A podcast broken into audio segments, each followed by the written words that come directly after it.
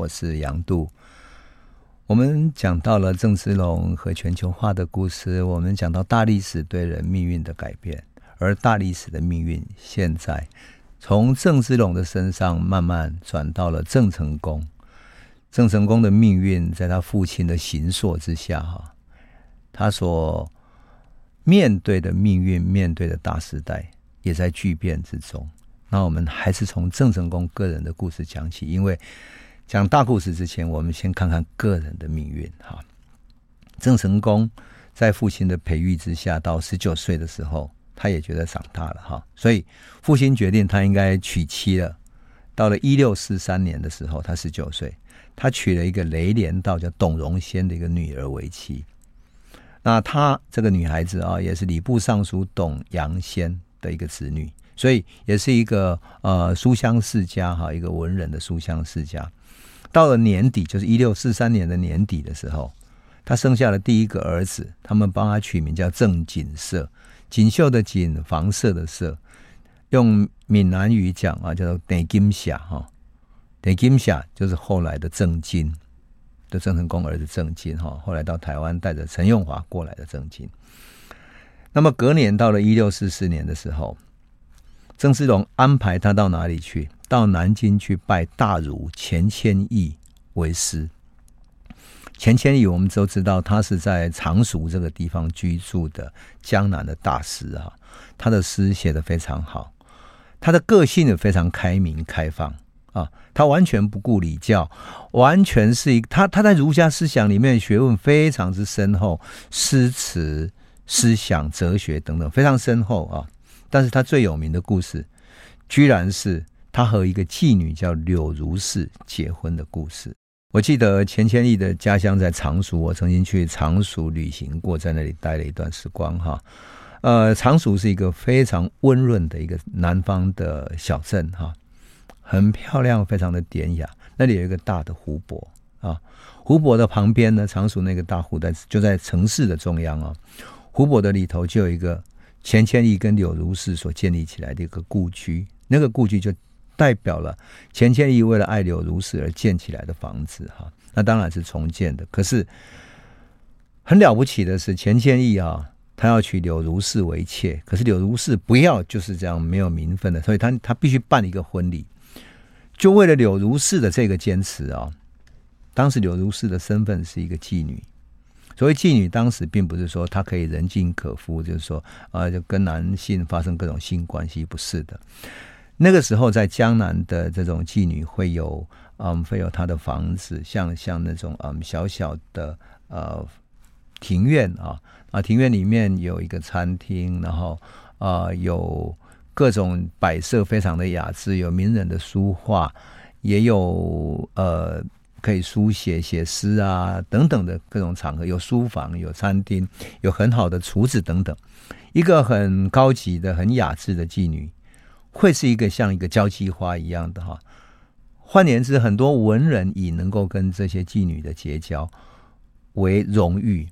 那么，你要接待一个好一群好的朋友，也会到这里去。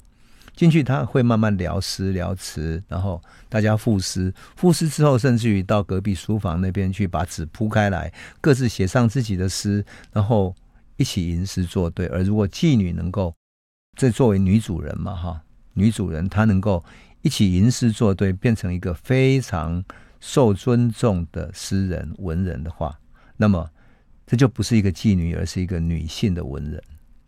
其实，在女性。身份地位受到压制的时代里面，这是一个女性唯一可能的出路。她不可能是因为妻子要在家里嗯，执掌家里面的各种事事事务，而能够跟着丈夫出去外面交际应酬，成为一个知名的文人，这是不可能的。所以妓女就扮演起这样的一个女性文人的角色。换言之，她如果有文化上的、有文学上的才华的话，这可能是她的一个出路了。啊，可能的出路，或者说妓女里面有文学才华的，这就变成她跟别人不一样的地方。所以柳如是也是这样子。柳如是当然留下了许多诗哈。呃，柳如是的故事最有名的是一个大学者叫陈寅恪哈。陈寅恪写过《柳如是传》，他有上下上中下三大卷哈。最重要的是，因为到了明朝末年的时候，哈，清军打进北京之后，开始往南进攻，攻到江南的时候要打进南京，然后在南方，因为很多人不会，呃，继续在反抗，所以像扬州屠城啦等等大屠杀等等，非常的惨烈。最后清军逼得钱谦益投降，然后把钱谦益抓到北方去了。那柳如是曾经劝告钱谦益说：“你不要投降。”就跟他拼到底，可是钱谦益终究去投降，他希望清军不要屠城，清军不要屠城，所以钱谦益是一个很，他后来所留下的那个故事里面，真的是一个很痛苦的一个男人哈。当然，钱谦益跟柳如是传的这个故事哈，现在常熟常常在放一部电影叫《柳如是》，就是讲柳如是跟钱谦益的故事。那演电影《柳如是》这部电影的男主角是谁呢？你们？一定想象不到，是台湾很有名的一个男明星，是谁呢？是秦汉，秦汉去主演的。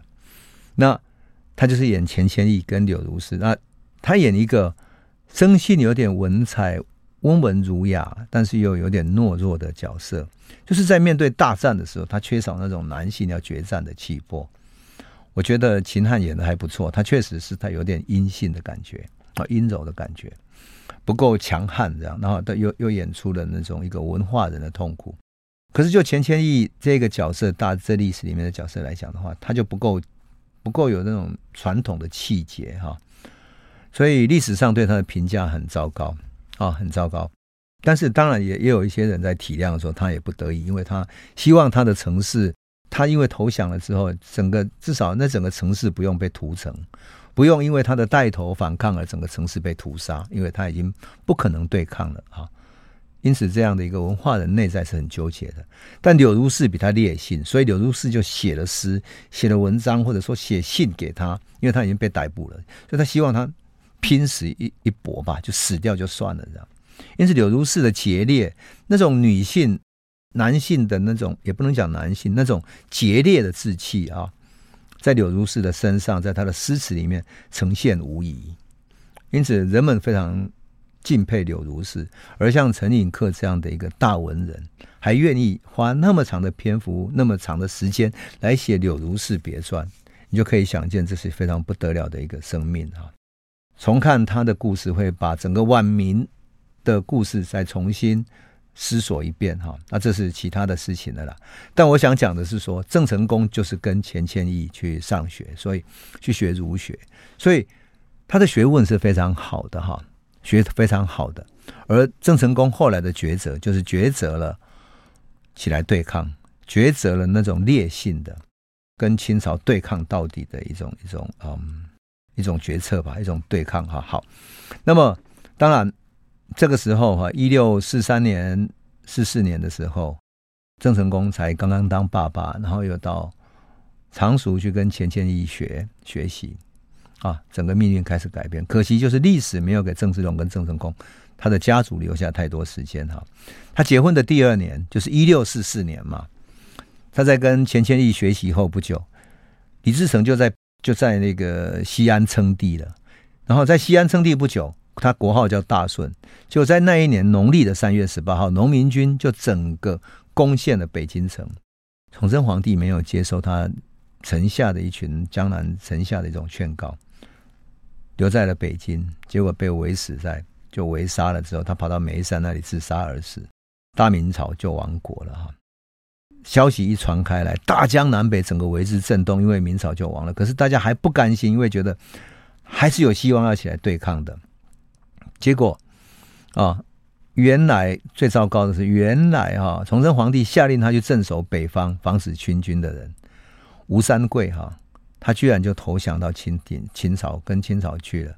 然后他本来要奉命要回来京城救亡的，一听到皇帝已经死掉了，他回头就跟清廷结合起来，说好，我们帮皇帝报仇，打着帮皇帝报仇的一种旗号哈，向北京进军了，就这样子。进城之后，把李自成打跑了，但是整个北京、整个北方就全部成为清廷所攻占的地方了。历史就这样逆转了。其实这是一段一六四三到这个就是后期啊，真的是在中国的北方是一段很悲凉的岁月哈，充满了战乱，充满了饥荒，然后跟南方的这种繁荣的贸易，刚好成为一个非常鲜明的对比。这段时间哈，刚好是郑芝龙贸易集团做的最好的时候，你知道吗？从一六三九年，就是等于是嗯，郑成功接回来，然后开始在训练的那个时候，日本把葡萄牙人驱逐驱驱逐出去了，为了宗教的原因，为了进天主教嘛哈，所以日本的贸易里面只剩下两种，一个是华人啊，华人里面又以郑芝龙为主，第二个呢？只有留下荷兰人，为什么荷兰人不信天主教？荷兰人是信基督教的，啊，基督新教的嘛，啊，那么他们在长崎的出岛哈，现在在你如果到日本的长崎去玩的话，在出岛还可以看到那个小小的岛里面，就是当年留给荷兰人做贸易的一些仓库跟贸易的呃会馆的所在地啊，那里还留下了当时的这种荷兰人所出版的小小的书，叫做《兰学》。把荷兰人的种种医学乃至于文化等等哈，他们称之为兰学。很多人看到兰学会以为啊，好像是兰花之学，不是，是荷兰人他们所带进来的学问，特别是里面有很多跟医学有关的哈。那蓝雪里面当然有分享日本怎么做这些贸易等等，这很有趣。不过对郑芝龙来讲哈，他最重要的对日本的贸易呢，他主要还是什么？还是丝绸哈。日本所有这些贸易利益的来源都来自跟郑芝龙做的哈。那郑芝龙为了垄断这个贸易呢，他还不让他的商船呢前往台湾。为什么？他要用这个为手段来迫使荷兰人接受他。他为了垄断对日本的贸易，他把质量比较差一点的哈卖给。台湾的这些荷兰人，然后让荷兰人再转手卖到日本去，因为荷兰人除非从中国拿到丝绸，否则他根本对日本也没有什么好贸易的。从荷兰能够运什么过来呢？难道荷兰抓到的鱼能够运来这里卖吗？是不可能的嘛！远海上远远洋航行，难道要卖卖这个鱼干吗？咸鱼吗？所以不可能嘛！所以他只好在在在这种东亚这边的香料哈，然后印尼这边的香料，加上中国的丝绸，是对日本贸易的大宗。丝绸能够做的才是真正利润的所在。那郑芝龙这样迫使荷兰人屈服，当然他会不甘心嘛，哈。所以荷兰人曾经在一六四二年的时候想要发动战争，对郑芝龙发动战争，哈，就想要从基隆出发去去沿海那边伏击中国帆船。可是他后来发现根本不可能，为什么？因为贸易量实在太大，那些船太多了。你荷兰派几条船出去，你怎么可能伏击呢？那更何况这些船互相告知之后，要准备发动战争了，这样，所以他们后来就放弃了。你知道荷兰人的报告里面说，哈，每年从中国南方运到长崎、平户那边的生丝丝绸制品数量是多少吗？数量是每年达到四百五十万的荷兰盾，四百五十万的荷兰盾，大概现在啊，按照当时的价码来来对照起来的话，大概现在的大概十亿美元。你知道那个利数量有多大了吧？你说真的很了不起，郑芝龙这样的一一个角色这样子。当然，这个四百五十万荷兰盾里面三分之二，我要必须讲，就三分之二主要的比例啊，还有很多中国师师师间啊，中国师商啊，就是华商等等也占了一些，但是他自己占了三分之二了。你就可以想见哈，当时是是这么干的，真的是很了不起哈。那么明朝崇祯皇帝自杀以后哈。就在清朝，就在吴三桂的带领下，把把北京打下来了。然后南京很快成立了另外一个朝廷，哈。哎呀，可惜南京的那个朝廷，哈，那个弘光皇帝，哈，是一个不成才的皇帝。他自以为有皇帝了，然后旁边就收了一些一些弄臣，而这个弄臣里面是以前跟魏忠贤一起在在朝廷里面搞来搞去的一些一些贪比无道的一些一些小人，哈，就带着他。迎接了他之后，带着他去纵欲玩乐，这样。如果我们有读过那个一个剧本叫《桃花扇》的话，你就知道了。为了陪皇帝这种这种玩乐哈，帮他搞剧场，然后从南方南京这附近，把各地有名的这种女性，就是妓女啦，原来妓女里面的，因为妓女里面我们刚刚讲过了，她不是就是纯粹妓女，有的是很会音乐，有的很会诗词的，把他们调集起来去组一个乐团。组一个剧团，然后帮他搞各种昆曲这种剧，然后给皇帝荒淫玩乐，结果民心尽失啊！所以即使像史可法啦这些想要为国家拼命的人都觉得非常灰心丧志，他宁可不要回头看皇帝，而自己带着兵到前方去打仗算了，战死就算了。他觉得战死之后，至少对自己的生命有交代，也不要去陪着皇帝荒淫无道，然后把国家搞垮。这样，他觉得自己清清楚楚的作为一个战将打死就算了。所以史可法等等，我就每次看到晚明这一段，就觉得非常悲哀。怎么会这样的一种皇帝呢？国家已经亡了，他突然变成皇帝，好像突然掌握权力的。好，我先玩再说，这样，啊就玩不到一两年就垮掉了。清军连续打过长江，整个就灭亡了。在整个灭亡的这种南南方中国，特别南京一带大屠杀这种这种兵荒马乱之中，还有一个皇室的成员叫朱玉建的。啊，朱玉建他本来不是皇室里面最主要的成员，在帮兵荒马乱里面，他有礼部尚书一个叫黄道周的一个文人哈，跟郑芝龙他们就赶快去迎接他，迎接到达福州之后，他看到整个都乱了，这样，特别是南京整个大乱了，所以他就想说，那就我们在福州建立重新建立一个王朝吧，既然那边已经没有救了哈，建立一个王朝，那么。因此，他们就成立了。这这个人叫做唐王哈，他叫做隆武皇帝啊，隆武朝王朝这样。那这个朱氏的成员叫朱玉建哈，唐王朱玉建。那当然，说真的，像黄道周呃这些文化人，只有文化，只有读书，作为文化人，只有治国的战略而已。事实上，对于怎么真正经营，不知道。换言之，整个福建地区哈，如果龙武王朝是在福州这里重新建立王朝的话，整个福建地区其实就是郑芝龙的地盘嘛。他的经济、他的经费、王朝里面所需要的、所要养的人，来自于他官员所要发下去的粮饷等等的，还有武器、军备、哈安全的防守，乃至于住宿的这种皇宫等等，所有的运转，其实都要靠郑芝龙以及郑氏家族的这种。这种经济来来支撑嘛？那事实上，经过战乱之后，我说真的，你从能够民间能够收到的税收已经不多了。所以你要安定下来的话，你尽量少收税，然后希望能够把这个情况稳定下来，民间稳定下来，然后再集结这种这种经济实力，训练兵马，重新开始嘛。啊，所以隆武皇帝也非常器重郑芝龙，对他特别礼遇。那因此呢，当郑芝龙带郑成功去觐见皇帝的时候，他知道说一定要拉拢郑芝龙啊啊！要拉拢一个人，最好的办法是什么？就是把他拉拢成为他自己的驸马，就是变成自己的女婿。可是呢，朱玉建没有女儿嘛，所以就赐姓他叫做国姓爷，赐姓他姓朱。所以郑成功被称为国姓爷，或者说叫朱成功。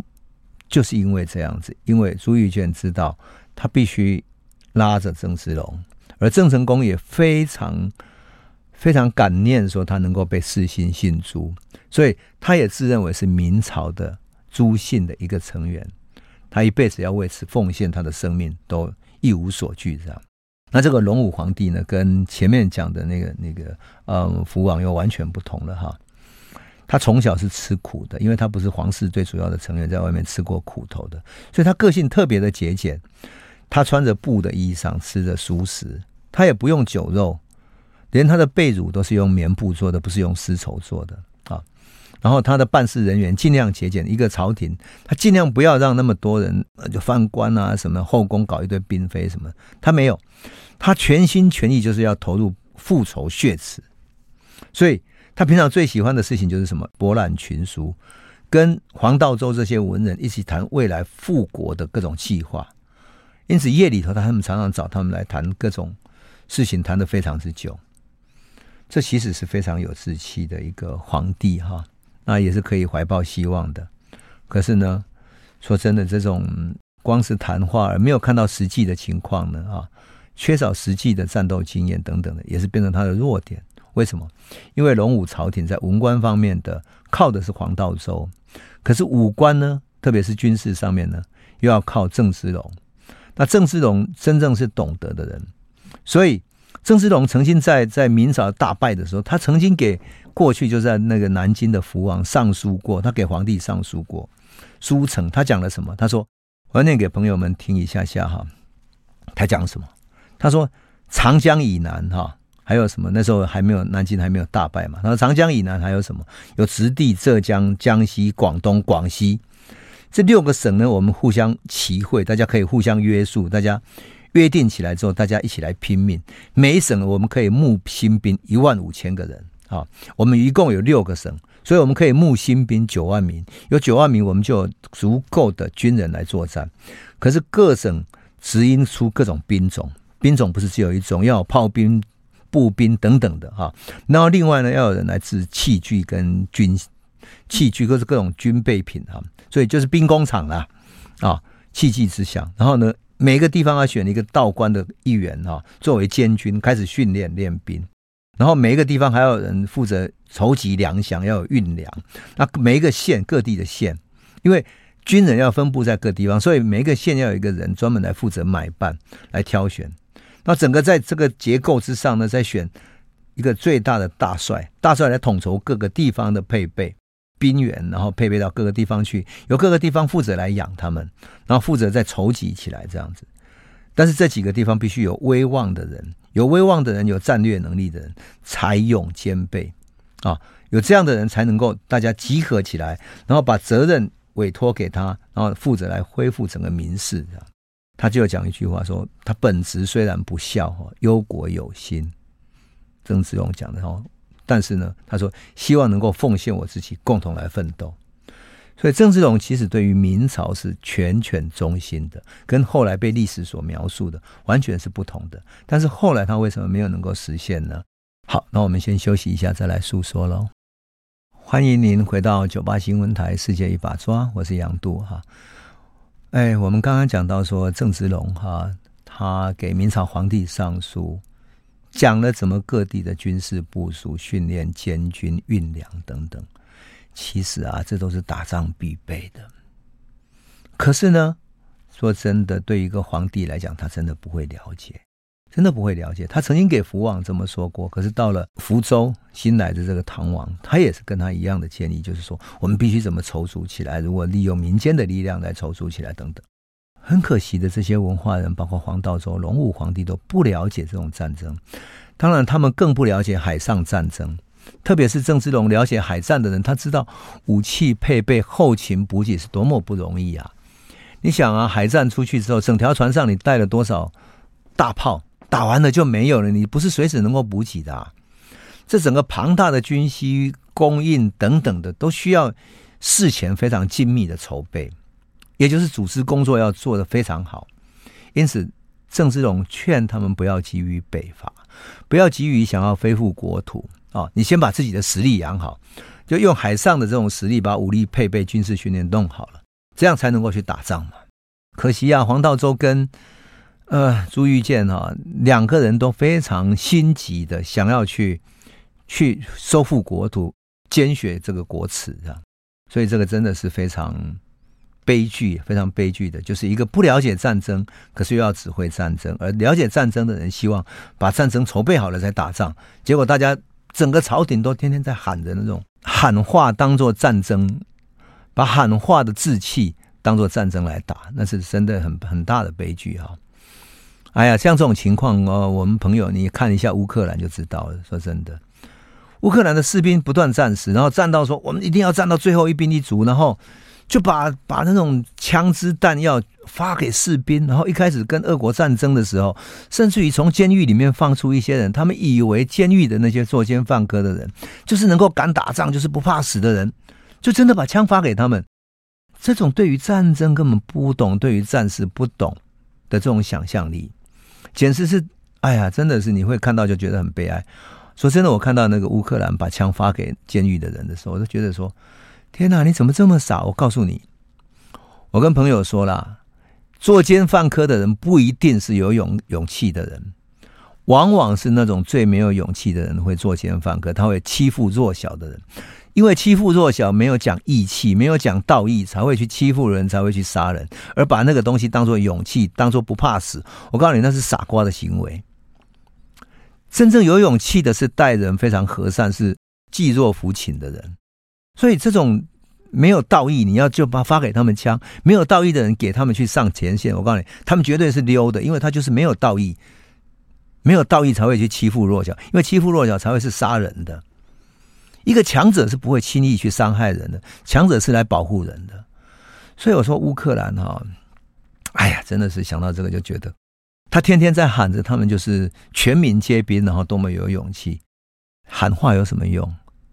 那些武器来的时候，战争真正来临的时候，那些人就斩掉了。即使战到现在，我看到他们又派出女兵，女兵在训练的那种宣传照的时候，我就觉得，天哪！一个国家打到最后女兵的时候，是何等悲哀啊！何等悲哀！你国家的领导者，你打仗打成这样，你还有脸出来宣传？我就说哈，对于文人或者对于不懂战争的人来讲，一定要想清楚，战争是多么复杂的一个系统。它是一个战争机器，是必须开动起来的时候，必须有后勤装备，有食物补给，有炮弹补给，有武器的这种制造补给，乃至于士兵的训练，甚至于士兵的训练还要包含什么？你刚开始出去作战的时候，会有人死掉，你后面的士兵怎么补给起来？否则你一场战争下来被打掉了三分之一，剩下的三分之二再打下去，人越来越少，你怎么打仗呢？你看过古代的战争，就知道了，像。法国来来攻打台湾的时候，法军从远方打来，派了几千人到台湾打，结果就被清军消耗在基隆这边，消耗他打，打完一个少一个，因为他就是消耗嘛，就是消耗的死亡。然后打到最后剩下两三千人的时候，只好从其他地方再派兵过来。你这数量是有限的，士兵是有限的，生命是有限的啊！战争不是无限，不是用嘴巴讲就有了。而且这种士兵不是派上去就能打仗的，哎，可惜就是说朱玉建的手下，包括很有气节的黄道周，绝对是一个有气节、有理想、有志气、有理念的一个文化人。可惜不懂战争，真的不懂战争，也瞧不起武人出身的郑芝龙。那么郑芝龙也觉得。黄道周，你们这些文化人啊，空口谈论根本没有用，没有实际作战能力跟经验，那就两者就在朝廷里面形成矛盾。那偏偏隆武皇帝呢也很可怜，因为他也需要文官，也需要武官。文官能够让他在思想上，在官僚系统和社会关系上能够搞出一个一个他的局面出来啊。他当然也需要武官，并不是只有。就是武力这一边就能够支撑起整个朝廷的，所以他只好在这里面搞平衡。一方面拉拢黄道周，希望他来平衡郑芝龙；而郑芝龙这边呢，他也需要拉拢他们，所以就就把郑成功封为这个这个姓朱的，封为国姓哈。就是这样，不止郑成功了，还有其他人也是哈。所以啊，就在在这种混乱底下呢，说真的哈，郑芝龙的海外贸易他居然做得非常繁盛啊！就在这个时候呢。历史给了郑芝龙一次机会，他觉得他想要把他的妻子接回来了。他跟日本那边交涉了很久，可是日本人哈，他们觉得他们的女性不让出国的，女性是不让出国的。那郑芝龙不晓得用了什么什么手段啊，去去收买去做什么，不知道哈。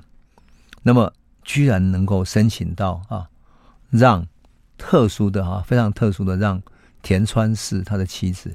能够到安海来，所以他就派了他的船到日本把他接回来。而郑成功本来呢，本来被郑芝龙派出去在在外面学习，在在学习战争，然后做做训练等等的哈。他为了这样子，因为妈妈来了哈，所以郑成功特别跟皇帝请假，请了假之后，就在一六四五年啊，就是等于是嗯，南京的朝廷也也败了，然后回到福州这边来了哈。就这样子呢，他把他申请过来了，郑成功就去跟他母亲见面了。隔了十五年啊，从小跟在妈妈身旁学习武士道、学习各种啊日本文化的郑成功，终于跟妈妈见面了。但是已经隔十五年之后了，所以母子见面啊，这是非常不容易的一件事情。郑成功已经长大了，变成一个白皙帅气的一个大男孩了啊。所以对郑芝龙来讲，这也是很难得的一家团聚了哈。一六四五年的时候，最可惜的是明朝的整个国国运走到末端了哈。那么这个时候呢，文臣跟武臣的矛盾越来越严重了。文官一直喊着要往前冲，要去作战哈。郑芝龙一直要在阻挡这件事情，他希望能够给他再多一点时间来来准备这样。那他每一次作战，其实郑芝龙作战里面都会，比如对决海盗，对决荷兰人。我记得以前我跟朋友讲过嘛，他为了跟荷兰一六三三年，为了跟荷兰人打仗，他忍住了，哈，他被调回来，把整个福建的那些这个水师啊，全部都调给他训练的时候，他把所有士兵在里面操默默的操练，然后再造了大概一百多艘的那种火船，甚至于很多这种准备去作战的战船，他也给他配备上比较新的火炮，就是那种海上打的火炮。把这些整个配备好之后，就忍着，你知道吗？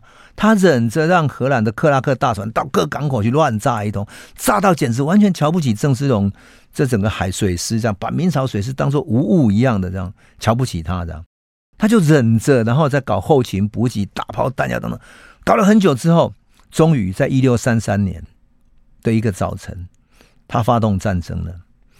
趁着风势，那天早晨的风势非常好的时候，他把船开出去，发动这场战争。所以战争不是一一个一个轻易发动的，你要准备好才能够打胜仗的。可惜黄道周很生他的气啊，他认为说郑芝龙你天天在推脱，你你推脱嘛，你不打仗。那郑芝龙认为说文人真的是不知道打仗是什么，所以他希望他慢一点，就这样子。黄道周。决定他自己好，你不要就算了。那皇帝就命令说：“好，黄道周你去可以出去作战。”然后他就下命令，叫郑芝龙带他所有的军队去后面去后援，后援黄道周。那郑芝龙明知出去这一仗会死，就是就完蛋这样。他希望能够保存兵力，不要去打仗。结果他打到江西去的时候，他希望能够去攻打江西、浙江嘛。黄道周自己带着士兵就往前攻打了，打到那边去的时候被。根本不堪一击，因为郑军走到一半的时候，郑郑芝龙整个军队走到一半的时候，他应该作为后勤补给，乃至于作为后面的这种这种后援后援部队来共同作战的。结果郑家军裹足不前，那黄道周的军队当然就更更脆弱，不堪一击嘛。还有没有足够的补给等等，被清兵一打，整个就垮掉了。那清兵的那种国势正强的时候，势力正强的时候，兵强马壮，何况是骑马民族，还有大炮等等的，全部都非常的充足的这种火力，所以黄道周就被俘虏了。被俘虏之后，他们派出了洪承畴哈啊，洪承畴一再的劝他投降，可是他气节凛然。他是一个非常有气节、有骨气的文人，宁死不从，被不断寻求，最后他在南京遇害了。一代的文化人黄道周就这样子结束了，牺牲了他的生命。历史给黄道周的评价是非常有气节的文化人。可是回想这一段啊，我就觉得好可惜啊，他为什么无法跟郑芝龙好好合作呢？文武合流，说不定他们的力量会更强大。这是历史非常可惜的地方。好，我们休息一下，回头再来继续讲喽。欢迎回到九八新闻台《世界一把抓》，我是杨度哈。我们嗯，在前头谈到了黄道周一代文人哈。说真的，嗯，我们在想到说黄道周也是好心好意的哈，为国家忠心耿耿。可是他跟武官这一边的。不和，使得他们的战斗力就损失了内部的矛盾。那么隆武皇帝呢？他在上头又无法平衡哈，所以真的是一个一个历史的悲剧。到后来想来想去，也觉得好像是国运走到了末端了。像隆武皇帝啊，他那么节俭，那么不愿意铺张奢华，甚至于呃禁欲者的这样子，对于国家享受那么少的人哈，那么努力想要重建国家的人。他终究还是没有办法。隆武皇帝在黄道周死后，他还不死心，他仍急切的想要去去对北方发动战争，所以他就把部队集结，他能够动用的部队集结起来，哈，希望能够带动。他也命令那个郑芝龙，他其他的那几支部队，哈，跟他一起动员，要进入江西赣州那边，要干嘛呢？要到要跟湖南方面的哈抗清，对抗清朝，有一些武装的力量，好，那。共同结合起来，继续在攻打，啊，继续攻打。可郑芝龙就劝他说：“哈，明朝的力量其实还是不够，没有办法做这种长期，就是你你要出动去长征作战，哈，很难呐。那如果可能的话，战略上啊，我们能够退到海上去，就是说，我们把实力从海上积累回来啊，然后以海上的优势来对抗陆军，也就是用海军的优势来对抗陆军。那么。”他给朱玉建这个皇帝啊，他的建议是说，清朝是陆地的骑马的民族，他不懂海战。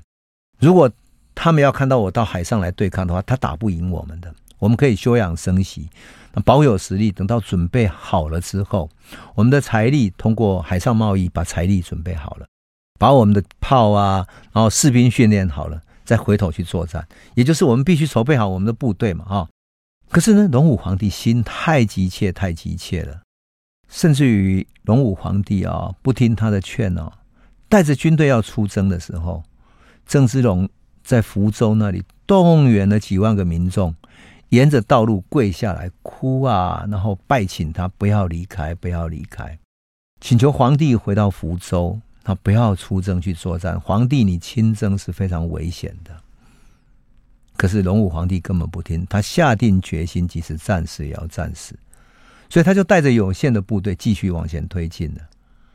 最后，说真的，他的那个兵力实在是薄弱，而且没有准备足够嘛。他怎么可能对抗清朝这种势如破竹的军马大队？而且在陆地作战，这种军马根本就是鸡蛋对石头的决战一样，一击就碎了。这样，明朝最后的一次机会，说真的，这是最后一次机会了，给南京的福王一次机会，他可以结合起来。可是他荒淫无度，只想玩乐，就这样搞垮了。而福王想要励精图治，可是太急切了，就这样子。出征，出征之后被被亲率一级，一级之后，他想要往杭州逃，根本逃不了，就被抓了，最后就战死。那事实上，我要特别讲的是说，郑芝龙早就看出来，他其实是可以作战的。我想要特别讲的是说，哈，郑芝龙的思维方式里面，对于现代战争有非常重要的一些启示的意义，哈。第一个，战争真的需要准备的，士兵的募集跟训练，兵器的打造跟制造。兵员的补充、后勤的补给，啊，乃至于他所有食物的筹划，这些补给之外呢，不是只有弹药的补给，还有食物、粮饷等等的筹划，这个呢都需要所有的筹备等等的哈。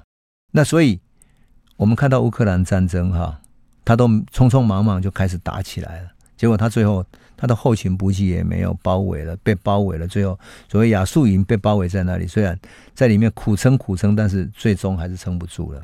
这是第一个。第二个，战争真的需要用钱，钱的长期供应很重要的。一个皇帝他一时可以找到民间的义气，大家哎呀，民主气节来撑，但是撑不久啊。所以对老百姓来讲，他的积蓄是有限的。民间再有钱的。这种这种士族等等的愿意供应政府啊，帮忙国家，但是其实都是有限的。他不是专业作战的团队，所以郑芝龙的那种考虑是有道理的。你用现代战争来看都一样。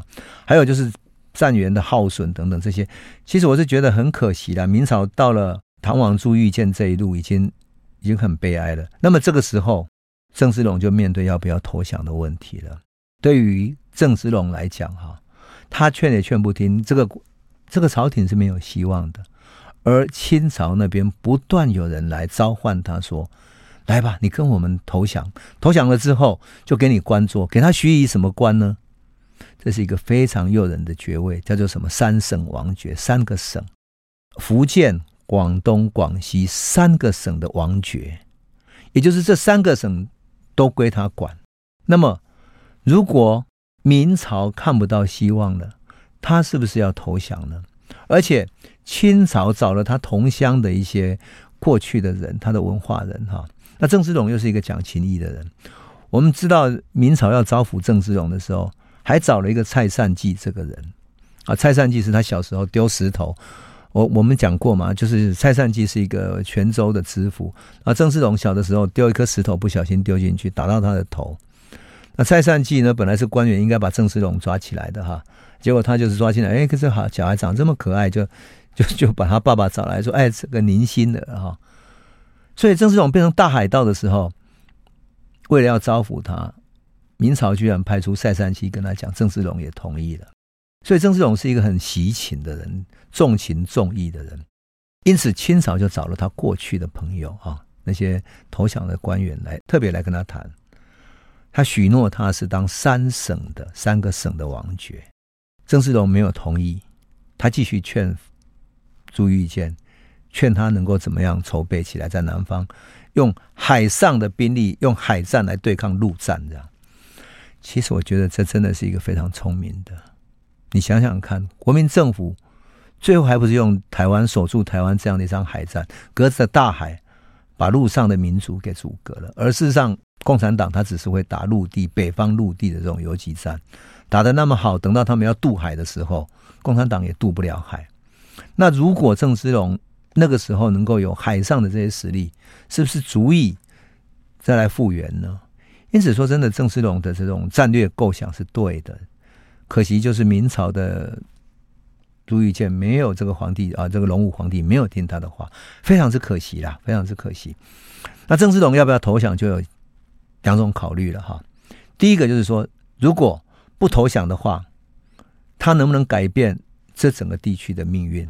对郑芝龙来讲啊，他要考虑的最重要的一件事情是，这三个地方可是非常经济、经济上非常繁荣的地方，它经济跟整个东亚海域乃跟乃至于跟全球经济都连接起来了。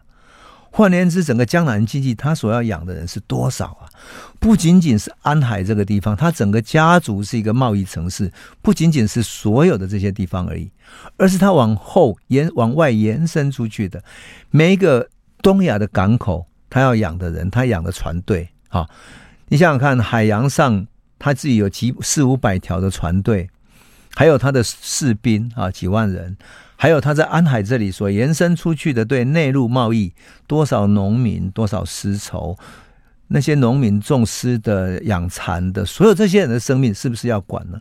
所有这整个人的命运，他是不是要负起责任呢？换言之，他要不要投降，就不再是他个人的境遇的问题，而是他要准备怎么作战，长久作战，而这个作战下去要付出多少代价？那如果有没有办法？换一种方式来对抗呢？啊，换言之，如果他能够保存这几个地方，会不会留下一个历史的机遇呢？他真的是面对一个历史非常非常艰难的抉择，而这个抉择里面，已经不再是说郑家而已，而是放在更长远啊，怎么来面对清朝长期的战争？换言之，保有海上的实力，他才有本钱在作战。这个时候，他要相信清朝，或者不要相信。那么郑成功选择不相信或者相信呢？那郑芝龙这个父子之间，他们要怎么去对这件事情争执讨论？他们是怎么思考的呢？我想，太复杂的历史了，但是非常动人的思考，父子之间的那种情感，父子连心的情感，我相信是非常动人的一个历史关键时刻。